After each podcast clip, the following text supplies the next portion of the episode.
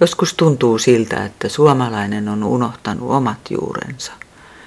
Ja tota, nykyäänkin kun näkee artikkeleita ja sitä sun tätä, niin, niin joskus melkein kyynel tulee silmään, että, että pysytään tässä suomalaisessa. Kun se, että me tuotas tuolta kehitysmaista kaikki, kaikki kotsimaariat ja muut, niin se ei ole niin mun idea, että, että hyvät ihmiset, meillä on täällä Suomessa kaikki nämä luonnonantimet, että miksi tarvitsee niin kuin mennä johonkin kauemmas kalaan.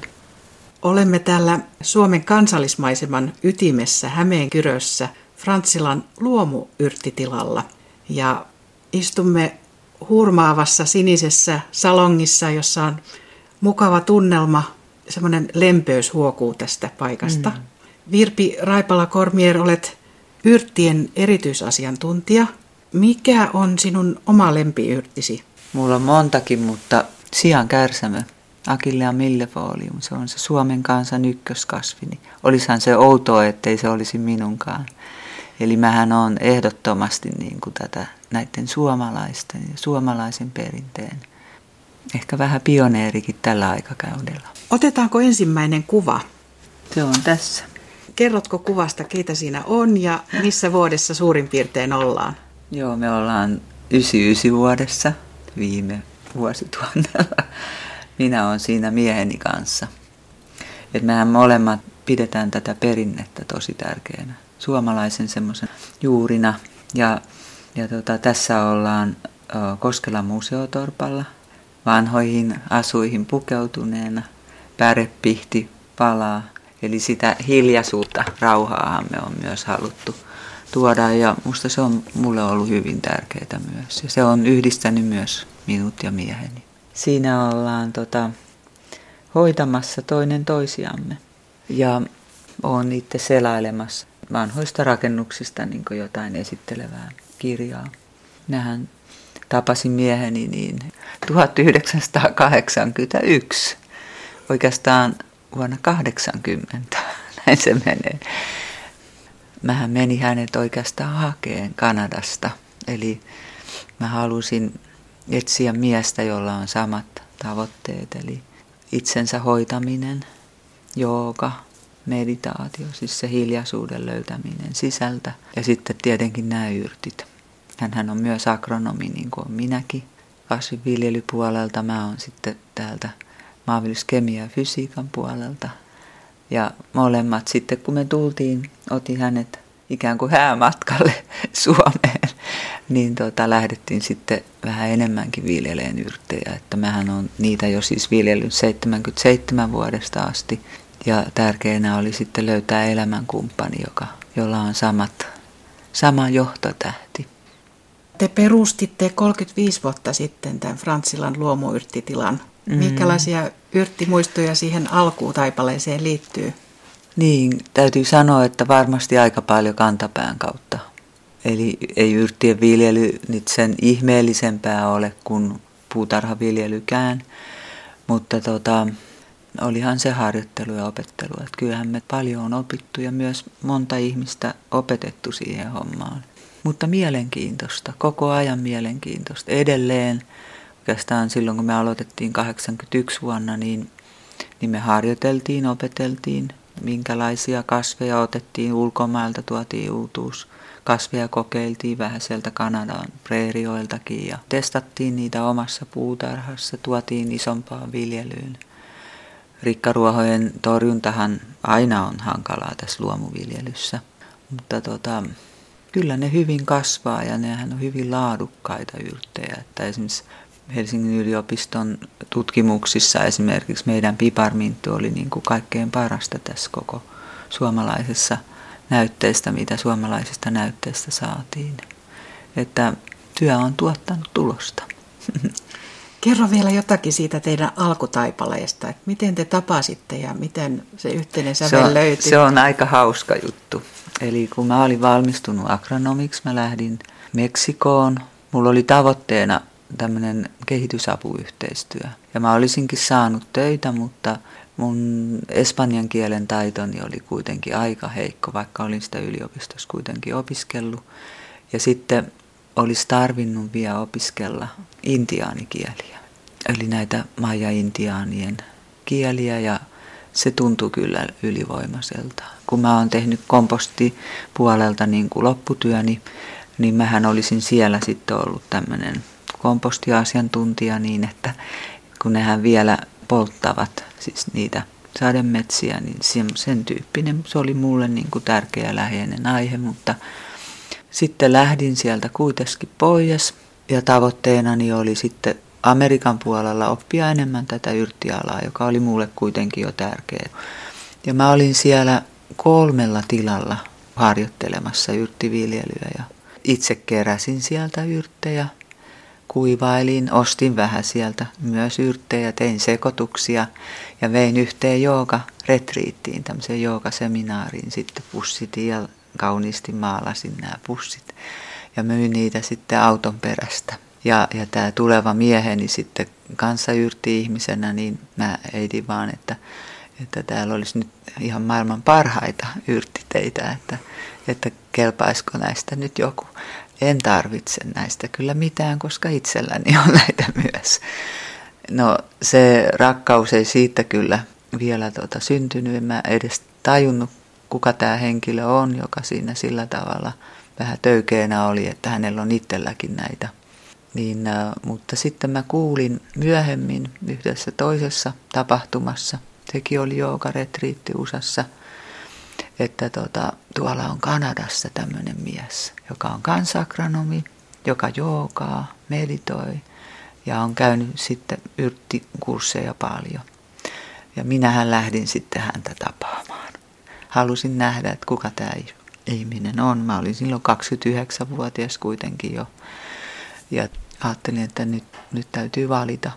Että tästä nyt joku täytyy löytyä, hyvä tyyppi.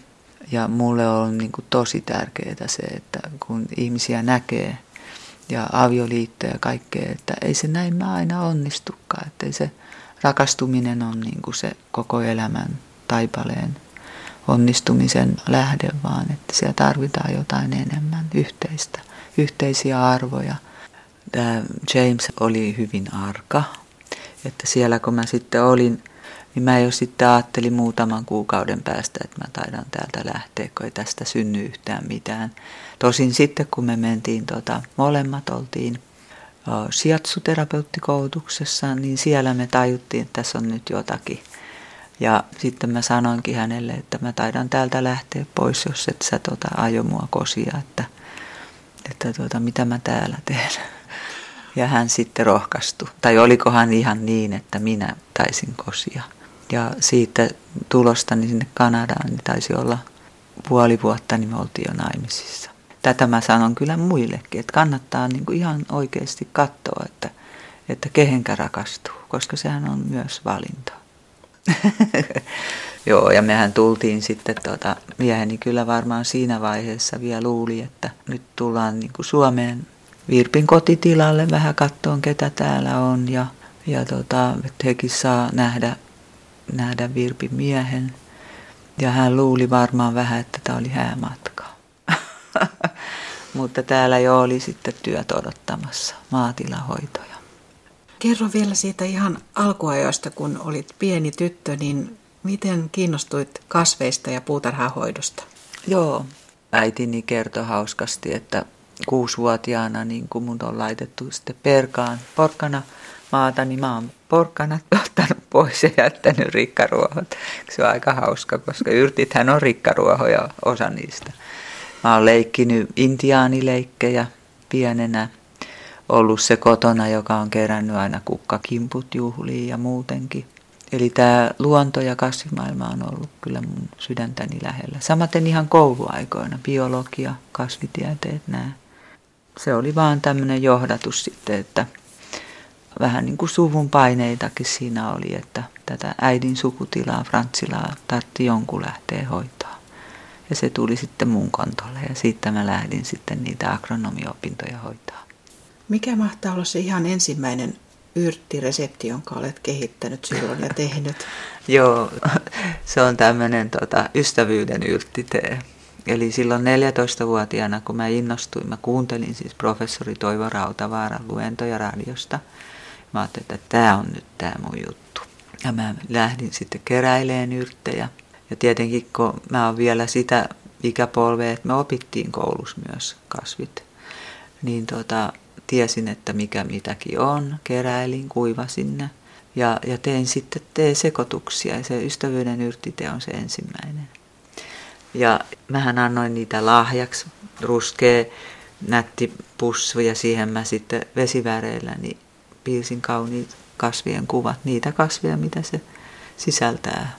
Nokkosta ja siankärsämöä ja vähän minttua, kun mähän perustin oman yrttitarhanikin silloin, niin mulla oli minttua viljelyssä ja ja tota, vähän horsmanlehteä ja vadelmanlehteä, niin kuin Rautavaara neuvoi, että kuinka hiostetaan, niin hiosten, hiostin sitten, eli fermentoin.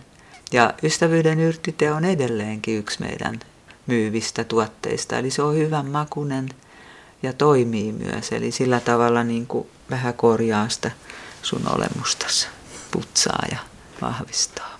Mitä tämä Frantsilan luomuyrttitila sulle merkitsee? se on mun elämäni, se on mun kutsumukseni. Ja sitä kautta näiden eri toimintojen, monipuolisten toimintojen kautta, niin, niin mä ja mieheni ollaan saatu viedä sellaisia asioita eteenpäin, jotka on ollut meille tärkeitä. Eli tämä luomu läheltä suomalaista perinnettä, huon perinne, tämäkin kuva vielä puhuu siitä, tämä ensimmäinen kuva siitä perinteestä. Mun äitini ja mummuni ja moni sukulainen on myös näitä perinneihmisiä, että me on niin kuin vaalittu. Sehän näkyy ihan tässä koko Frantsilassakin, eli täällä on mummun tekemää ryijyä ja, ja tota, taatan korjaamia huonekaluja. Ja, eli kaikessa näkyy niin kuin se perinne. Elämähän oli myös kierrätystä. Osattiin hyödyntää vanhat hiiret taas uusiin rakennuksiin ja niinhän mekin ollaan tehty. Eli me on purettu vanhoja rakennuksia ja laitettu ne uudelleen pystyyn. Tämä sininen saali, missä me nyt ollaan, niin mä oon ollut yhdeksänvuotias, kun mummu hommasi tänne nämä siniset ruusutapetit. Ja aika lailla samoilla jäljillä tässä ollaan, että sillä ei saa olla kiitollinen. Ja ehdottoman ehkä tärkeänä just tämä ihmisen itsehoito. Se, että me jokainen tajutaan, että me ollaan vastuussa omasta terveydestämme. Me on näillä eri toiminnoilla haluttu sitä viedä eteenpäin. Ei pelkästään tämä yrttiviljely, mutta myös sitten just tämä kasvisruoka. Mäkin olen ollut 45 vuotta kasvissyöjä. Mielestäni voin aika hyvin, tai sanoisin näin, mä oon yhdeksän arvoinen niin tuossa terveydessäni. Um, mutta tietenkin myös tämä liikunta. No liikunnasta ehkä jooga, että se on, mä oon alkanut jo kuitenkin 16-vuotiaan äidin mukana, niin niin tota, vähän joogailee ja sitten enemmän 19-vuotiaana ylioppilasjoogassa Hesassa. Se on mun ihan päivittäinen rutiinini. Ja kyllähän mä koen, että me on saatu aika paljon aikaiseksi siinä, että on tämmöinen Frantsila hyvän olon keskus, on Frantsilan kehäkukka. Me esimerkiksi aloitettiin oikeastaan Suomessa ihan ensimmäiset luontaishoidolliset koulutukset.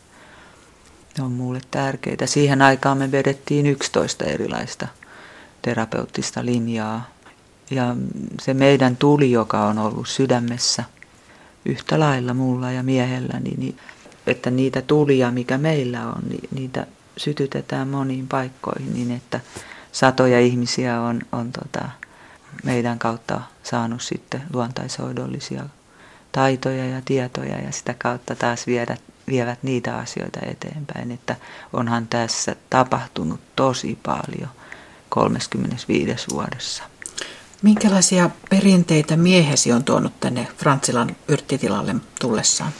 Ehkä Kanada ja USAn yrttilääkintä, niin aika lailla samaa, mutta tietenkin sitten ehkä vähän täydentänyt sitä. Ja hän, hän on aivan uskomaton hoitaja, että, että mä en oikeastaan parempaa sijatsuterapeuttia edes tiedä Vähemmän hän, hän on nyt mitään kursseja esimerkiksi vetänyt tai hoitoja tehnyt, koska hän toimii meillä tehtaanjohtajana. Eli meillä kun jalostetaan ne yrtit, niin hän vastaa siitä tällä hetkelläkin vielä. Mehän ollaan nyt eläkeiässä, mutta kyllä me silti vielä tätä touhua jatketaan sydämemme ilosta. Puhumme täällä Virpi Raipala-Kormierin elämästä ja kuudesta kuvasta. Valokuvat löytyvät Ylen sivuilta osoitteesta yle.fi kautta kuusi kuvaa. Kerrotko vielä, mitä asioita, elementtejä sinun mielestäsi liittyy sellaiseen hyvään elämään? Niin, se omasta itsestä huolehtiminen ja siitä, että sulla on hyvät ihmissuhteet. Ja että sä niin kuin näkisit, että, että mitä se toinen tarvitsee esimerkiksi parisuhteessa tai elämässä. Että, että niin kuin vähemmän sitä itsekkyyttä, enemmän sitä yhteisöllisyyttä ja toisesta huolehtimista. Sitä kauttahan sä itsekin niin kuin täytyt koko ajan, että oot ikään kuin käytössä.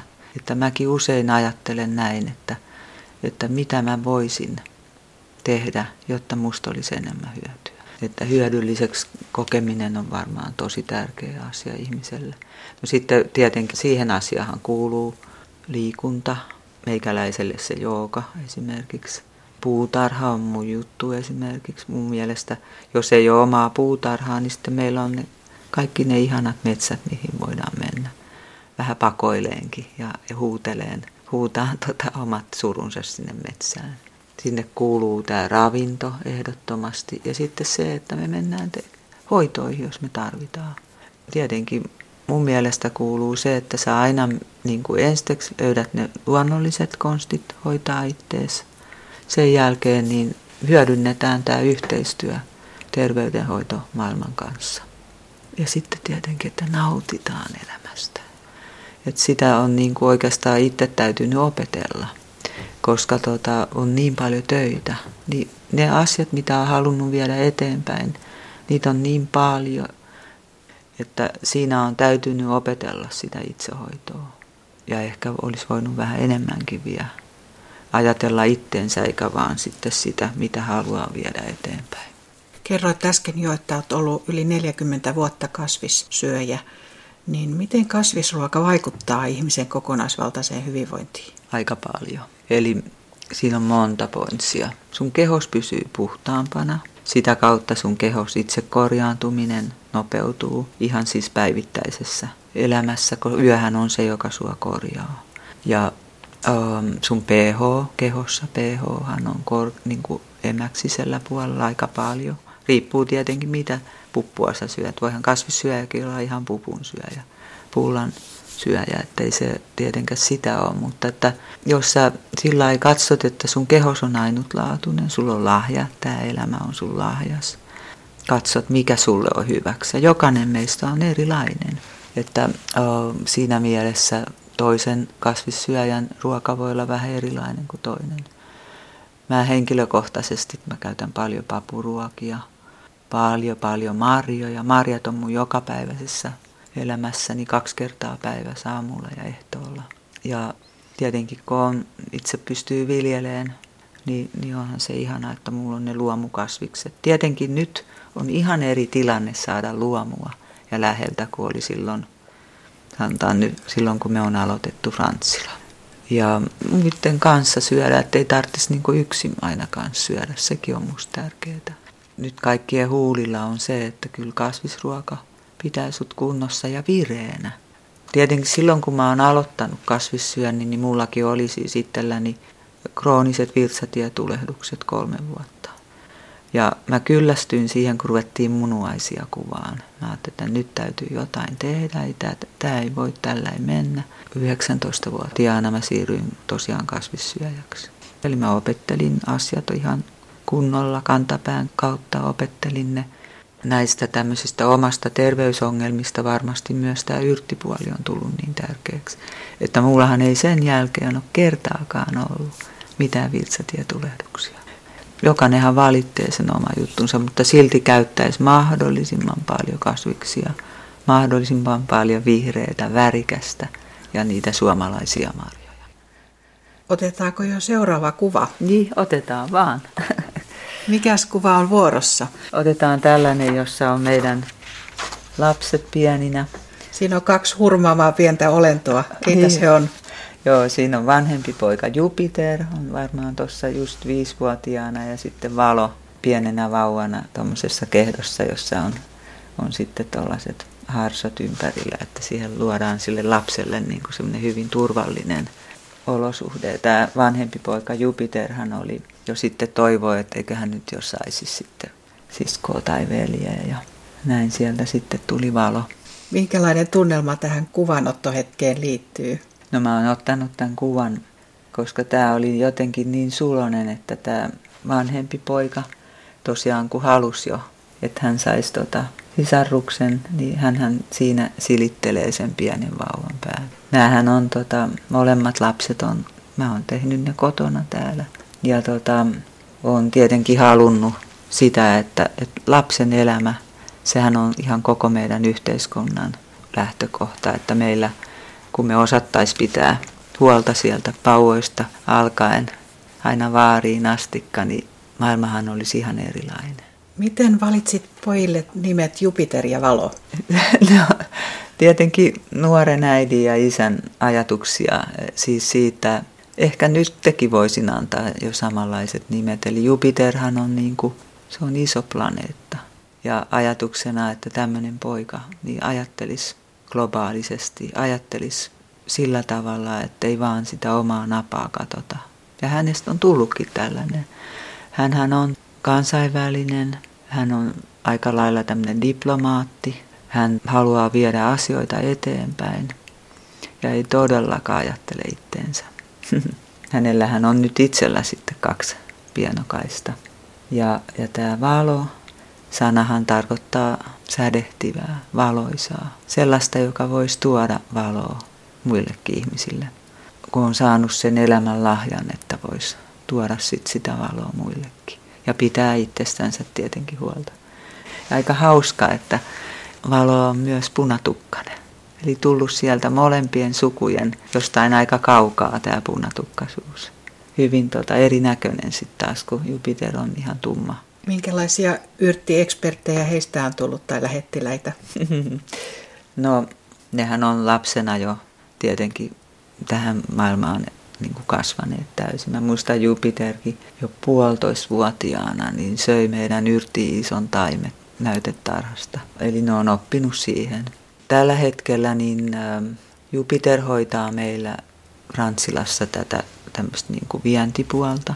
Ja sitten Valo on taas, kun luonnonvaratuottaja, niin hän on sitten meillä enemmän viljelypuolella ja tekee joitain jalosteita myös sitten itsenäisesti meillä, kylpysuolat esimerkiksi. Sanoit äsken tuossa, että on jo kaksi lastenlasta, niin minkälaista on olla isoäiti?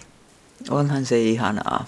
Mutta tämän tyyppisessä työssä, mitä mä teen, mähän teen, vaikka se on mulle kutsumus, niin mä oon valinnut tämän jutun, että mä teen ehkä vähän turhaakin pitkiä päiviä, jolloin silloin lasten lasten kanssa yhdessäolo on, on jäänyt kovin vähän aikaa. Mutta ne ajat kun on, niin nehän on laatuaikaa.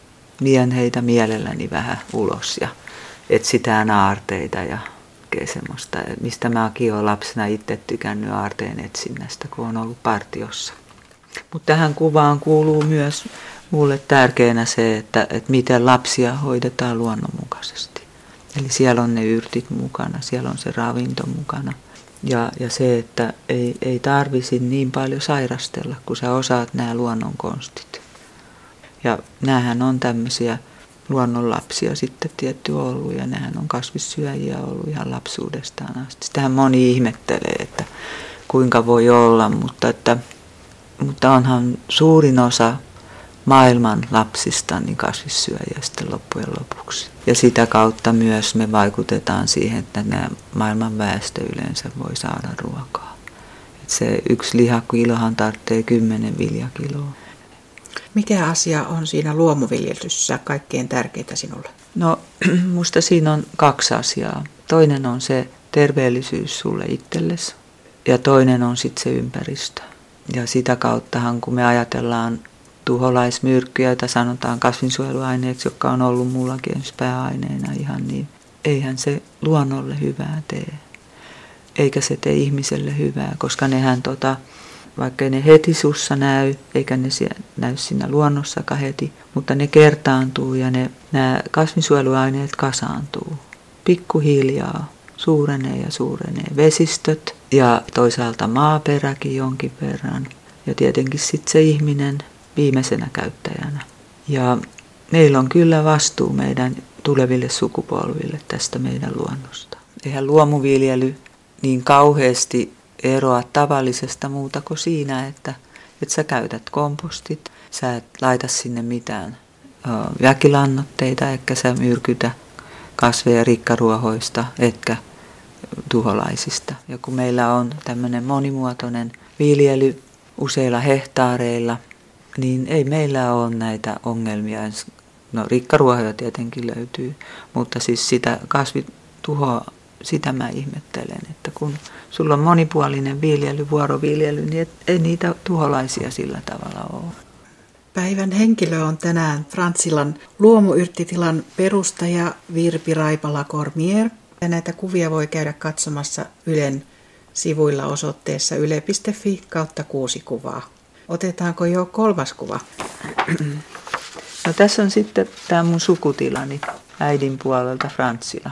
Sehän on aika suuri etuoikeus ihmiselle, että sulla on tota mahdollisuus niin kuin elää kotitilalla. Tosin siis äidin kotitilalla, joka isän kotitila on tuossa kahden kilsan päässä, jota veljeni pitää. Kun me tänne sitten mieheni kanssa tultiin silloin 81 vuonna, niin me pohdittiin siis sitä, että lähdetäänkö me omavaraisiksi luomuviljelijöiksi vai lähdetäänkö me edistämään näitä asioita. Niin luomuviljelyä, joka siihen aikaan oli aika uutta. Lähdetäänkö me tätä yrttipuolta ja, ja näitä luonnollisia hyvinvoinnin kohottajia, yrttihoitoja, luontaishoitoja, sijatsua, joka oli se meillä se yhteinen tutustumisemmekin juttu edistään, niin tota, me valittiin tämä vaihtoehto, että niitä tulia sytytetään muuallekin. Ja me on luotu tästä tyyssiä, mummu ja taata jäljillä. Ja tänne me on luotu sitten nämä edelleen mummun perinnekasvit on täällä pihoissa. Nämä kaksi rakennusta, jotka molemmat toimii kurssitiloina. Ja, ja tota, mehän on luotu tänne sitten nämä pari erilaista luontopolkua. Metsäkylpypolkuja, niin kuin niistä nykyään puhutaan. Ja tuoksupaja ja ihana sauna, jossa sitten saa ihmiset yrttisaunoa. Hirpi Raipala-Kormier, olet maanviljelijä ja luomuviljelijä, niin minkälainen se vuoden kierto sitten suurin piirtein on? Mm. Ihan siinä vapummaissahan aloitetaan taimikasvatukset kasvihuoneessa. Sieltä sitten tota, noin kuukausi niitä viljellään ja sitten taimet istutetaan siellä kesäkuun alkuvaiheessa. Jo sitä ennen on rikkaruohotettu pellot ja koko ajan jo ihan huhtikuusta alkaen niin kerätään yrttejä ja kerätään monta satoakin esimerkiksi. Nokkosestakin siankärsämöstä otetaan satoja. Eli se kesä on sitä sadonkorjuuta. Sitten syksyllä, lokakuussa viimeiset juuret kerätään, pestään ja kuivataan. Ja sitten se talviaika on sitä jalostamista, mutta huom, kyllä me kesälläkin jalostetaan. Minkälaisia vaiheita siihen sadonkorjuuseen liittyy? No sadonkorjuhan on siis sitä, että Sä, osa kerätään ihan käsin, kukat esimerkiksi kehäkukasta, ukon tulikukasta, käsin korjuu, sian kärsämöstä. Mutta sitten tämmöiset, niin kuin nokkonen esimerkiksi, kun se on ensiksi rikkaruohotettu tietenkin, niin sitten lähtee koneellinen korjuu. Meillä on sellainen yrttipuimuri. Sitten se laitetaan kuivuriin tai tehdään tuoreuutokset. Se on tosi mielenkiintoista se, se työ. Munkin käteni oikein niin kuin nauttii siitä, kun sä saat kerätä. Et kyllähän mä kerään vielä aika paljon itsekin yrttejä. Mutta se on enemmän mulle terapiaa ja siihen omaan keittiöön, siihen omaan hoitoon. Ehkä myös omille kurssilaisille, niin että kun me tehdään erilaisia valmisteita, niin sitten ne on useimmiten niitä mun keräämiä yrttejä. Tietenkin vuoden kierrossa niin kuuluuhan siihen sitten kaikkeen muutakin, että mun vuoden kiertonihan on paljon sitä puutarhahoitoa kesällä – mikä ihanuus keväällä, kun, kun syksyllä sä oot saanut ne, saada jopa tuhannet sipulit sinne maahan, tulppaanit ja narsissit ja krookukset ja kaikki. Niin sitten keväällä, kun sä odotat sitä hetkeä, kun sieltä ensimmäiset lumikellot pistää päätänsä ja luumen seasta, niin se on jotain niin ihanaa. Ja sieltä sitten se kukkaloisto, sitä niin kuin sanotaan koko talviajan, niin niin voi nautiskella ajatuksesta, että se kevät tulee. Tämä on semmoinen kevät ihminen kyllä. Ja muun vuoden kiertooni kuuluu sitten se, että mä vedän kursseja kesällä yrteistä. Vedän tätä laajaa fytoterapeuttia eli kasvilääkintäkoulutusta. Ja sitä on, se on tietenkin se syksy, talvi, kevät aika sitten. Ja sitten on ihanaa niin kuin näyttää ne, sen oman puutarhansa ja ne viljelykset opiskelijoille. Että tuota, kattokaa nyt tätä hekumaa, alkakaa nyt itse kerään. Tämä villivihannesten ja villiyrttien kerääminen eli hortoilu on vähän semmoinen niin kuin tullut uudestaan muotiinkin. Joo, se onkin shokki. hieno. Mä muistan, kun me kehitettiin, tai mä kehitin jo ennen naimisiinkin menoa niin tämmöisen uh, vihreä jauheseoksen. Se oli siis villivihanneksia. Ja, ja tota, jännä, että sitten pari vuotta sitten niin tuote, joka oli muulla ollut siis jo yli 30 vuotta, niin se sai tämmöisen luontaistuotepalkinnon. Suomalainen superruoka. se vähän nauratti, mutta sitten toisaalta niin sehän oli niin kuin se trendi, joka sitten 30-35 vuoden jälkeen tuli muotiin. Sehän on hienoa, koska villivihanneksethan sisältää paljon, paljon, jopa paljon enemmän siis näitä hivenaineita, vitamiineja eli suojaravinteita kuin sitten monet viljellyt jalostetut kasvit. Yrteissähän on sama juttu, nehän on luonnonkasveja suurin osa, että nehän on hyvin hienoja antioksidantteja myös, eli autetaan sitä kehoa pysyä vireänä. Ja nämä kaikki um, smoothit ja detoksifikaatiot, eli nämä kehon puhdistamiset, niin nehän liittyy tähän samaan villivihannesten käyttöön. Niitä mä oon jopa asannut siis koko oikeastaan elinikäni, että, että, että se on, että pysytään tässä suomalaisessa, kun se, että me tuotas tuolta kehitysmaista kaikki, kaikki kotsimaariat ja muut, niin se ei ole niin mun idea, että tietenkin ne tuo niillekin rahaa, mutta kun meillä on Suomessa nämä kaikki luonnonantimet. Mutta sehän on ongelma, että kuka sitten tunnistaa ne kasvit, tunnistaksä ne, onko sä tota, valistunut tarpeeksi, mistä sä keräät. Kaikki tämä tällainenkin täytyisi opetella sitten. Ja ravintoloista saa villivihannes juttuja, sekin on ihana juttu. Mä muistan alkuaikoina, silloin kun mä siirryin kasvissyöjäksi, niin kyllä ravintolasta oli tosi vaikea saada herkullista kasvisruokaa. Sehän oli pakaste vihanneksia ja peruna tyylillä. Nyt hän saa jo tosi hyviä herkkuja, että kyllä maailma on mennyt eteenpäin. Tämä Frantsilan hyvän olon keskus, joka on tässä kuvassa, niin se on tällainen, johon tullaan vähän pidemmäksi aikaa. Ehkä joku työporukka niin tulee tänne hemmottelutykypäivään. Joku tulee lomaileen muutamiksi päiviksi. Sitten tulee tietenkin näitä erilaisia pitkien kurssien porukoita, niin kuin mun nämä yrttikurssit tai sijaitsuporukat tai jäsenkorjaajat tai vyöhyketerapeutit. Mutta aika hommahan tämmöisen ylläpitohan jotenkin sitten taas on. No entä vielä tästä kolmannesta kuvasta, kun tässä on tämä vanha suun tila, niin miten tämä pihapiiri, onko se muuttunut vuosien saatossa vai onko se pysynyt tuon näköisenä? Tietenkin kasvit aina muuttuu. Tässä on semmoinen iso pionipenkki. Sitten täällä on noita Tuossa on varmaan suopayrtit tuossa edessä. Nämä on näitä perinnekasveja. Sitten on, jos olisi semmoinen vähän aikaisempi kesäkuva, niin tässä olisi valtava määrä ukonkelloja, mitkä mummu on tänne tuonut. No tietty sitten kun ollaan tuotu toi auringohattu, eli kaunopunahattu Suomeen ensimmäisenä viljelykseen tänne, niin, niin siitä on kukkapenkissä.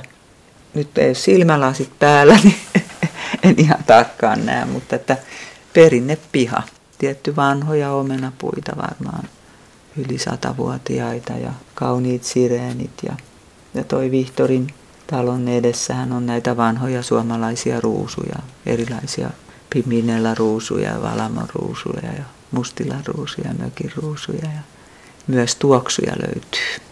Puhumme täällä Virpi Raipala Kormierin elämästä ja kuudesta kuvasta. Valokuvat löytyvät Ylen sivuilta osoitteesta yle.fi kautta kuusi kuvaa. Otetaanko seuraava kuva, eli okay. neljäs kuva? No niin. Tässä on meidän, näyttää olevan siankärsämö pelto. Meiltä nyt viime kesänä niin valmistui yksi fytoterapeuttiryhmä, eli yrttiterapeutti, luontaishoitajaryhmä. Ja ihan viimeisellä kerralla niin mentiin sitten kanssa oikein nautiskeleen sinne meidän upeille yrttipelloille. Siinä on joukko iloisia naisia ja sinä olet siinä keskellä. Siinä on Taitaa miehiä olla, kuule, vai? Mä luulen, että olisikohan yksi mies sentään mukana. Joo. Mut onko tämä enemmän tuota, sitten naisten juttu tämä? Yrttipuoli ilmeisesti on. Et monet kansanparantajat, jotka siis yrttien kanssa teki töitä. Hämeenkyrösen esimerkiksi nämä Ketun kiven Miina, Maria ja Eeva, Tyrvään Manta ja tämmöistä. Kyllä ne oli paljon naisia. Sitten taas ehkä joku jäsenkorjaus ja tämmöiset, niin niissä on paljon taas miehiä. Minkälaisia tunnelmia vielä tähän neljänteen kuvaan liittyy? Ilosta ja, ja semmoista tyydytystä, että kun sä oot saanut kahden vuoden koulutuksen loppuun. Itselleni tietenkin tyydytystä siitä, että taas on hyviä ihmisiä viemässä asioita eteenpäin. Ja varmasti näille, jotka valmistuu, niin onhan se huippuhetki.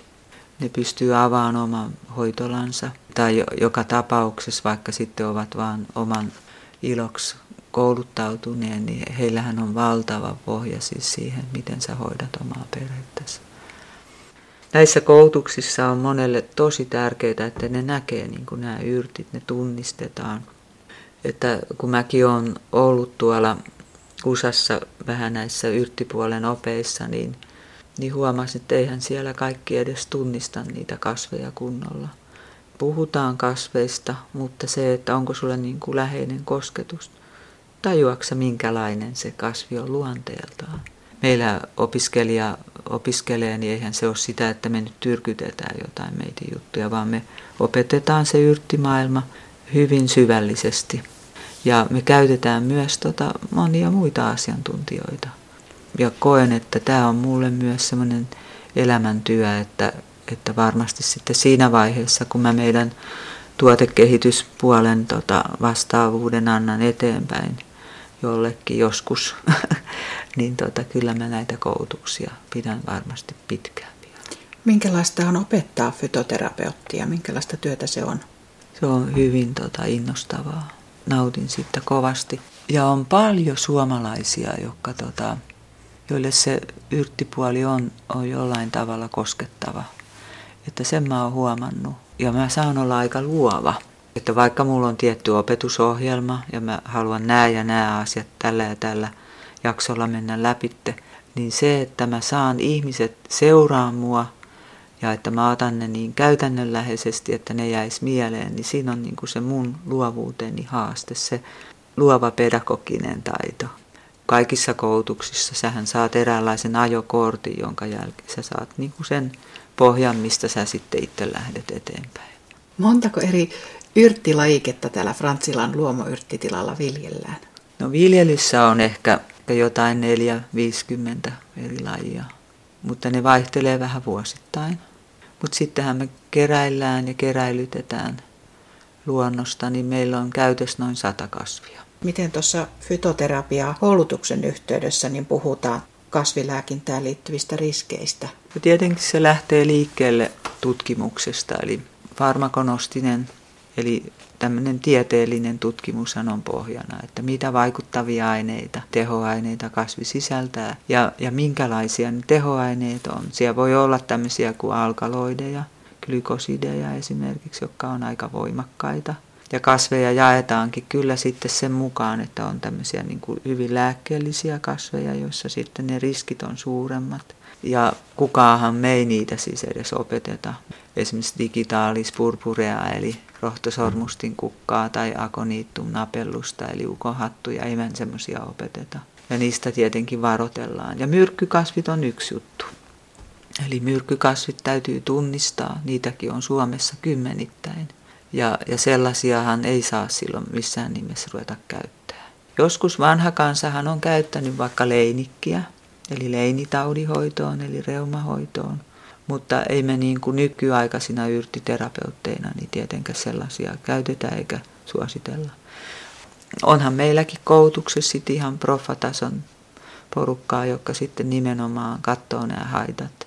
Ja katsotaan niin sitä, että miten sä lääkkeiden kanssa käytät ja voitko käyttää. Jos me puhutaan miedoista rohtokasveista, nokkosesta, siankärsämöstä, voikukasta ja tämmöisistä, niin niissä nyt ei yleensä ole sit mitään haittaa niin kuin lääkkeiden kanssa esimerkiksi yhdessä käyttää. Mutta tota, kyllähän lähtökohtana olisi se, että kaikki, jotka nyt käyttää yrtituotteita tai itse keräilee ja on esimerkiksi lääkärin kanssa puheissa, vaikka nyt jonkun oman terveysongelmansa kanssa, niin kertoo, että mitä mä käytän. Jos me seurattaisiin niin kuin Keski-Euroopan jälkiä, niin siellä Saksassa, Englannissa, varsinkin Saksassa, niin on ihan siis lääkäri jopa neuvoo yrttien käytöstä. Tai että esimerkiksi sairaalassa synnytysosastolla niin annetaan kamomilla jo mukaan kotiin niin, että, että tuota, vauvan koliikit ja tällaiset vaivat niin saadaan jo äidin maidon kautta hoidettua. Toivoisi, että näitä kansainvälisiä tuulia tulisi Suomeen enemmän. Otetaan sitten jo viides kuva. Mm. Joo, mä valittiin tähän tällaisen kuvan meidän yrtti-esittelyhyllystä. Tähän kulminoituu oikeastaan mun elämäntyöni. Eli tota se, että mä oon halunnut itsehoitoa viedä eteenpäin. Että mehän ei olla sellaisia, että on joku tuote, joka kauhealla mainostuksella tuodaan ja sitten se vuoden päästä, kahden päästä niin vaan lopahtaa, kun ei se toimikaan. Et se on semmoista kymmenien vuosien kokemusta. Ja tietenkin sitten meillä on vientiä, Japani, Eesti, muutamat muut maat, että, ja ne kasvaa, että suomalainen laatu arvostetaan kyllä maailmalla, kun siihen sitten olisi rahkeita niin kuin panostaa enemmän, mutta ne menee myös sillä vähän omalla painollansa. Moni ei niin kuin ehkä hoksaa sitä, että, että mitä sä esimerkiksi itsellesi laitat. Esimerkiksi ihohoitotuotteetkin, että nehän on niin ihon ruokaa. Ei iholle voi laittaa mitä tahansa. Että ihon kautta menee niin valtavasti aineita läpi, että haluaisin niin kuin vaan innostaa, että katso ihan tarkkaan, että mitä sä käytät ihollas. Että sä oot vastuussa ei vaan itsellesi, mutta myös koko luonnolle. Rakkaudesta luontoon. Niin. Olemme nyt kuulleet Virpi Raipala-Kormierin viidestä valokuvasta. Mikä voisi olla kuudes kuva, unelma tai toive, jonka haluaisit vielä mm. toteutuvan? Mm. Se haavehan olisi tämä, että luontaishoidot, nämä täydentävät hoidot, yrtit, ravinto, luonto, kaikki tämä luonnollinen niin olisi mukana normaalissa terveydenhoidossa. Ja että tämä eräänlainen valinnan vapaus tulisi siinä myös, että, ja että sä voisit esimerkiksi oma lääkäris kanssa neuvotella ihan rehellisesti ja suoraan, että tota, mä haluaisin ottaa tähän hoitooni nyt mukaan näitä luonnon juttuja, yrttituotteita, hoitoja, ettei niin kuin tule se tunne, että että mut niin kuin hylätään, jos mä käytän näitä. Koska semmoistahan tapahtuu tällä hetkellä ja ihmiset ei välttämättä edes uskalla sanoa, mitä kaikkea he käyttää. Tällä hetkelläkin jo tehdään siis yhteistyötä terveydenhoitoalan ammattilaisten kanssa, mutta mä toivoisin sitä enemmän. Se on mun haaveeni.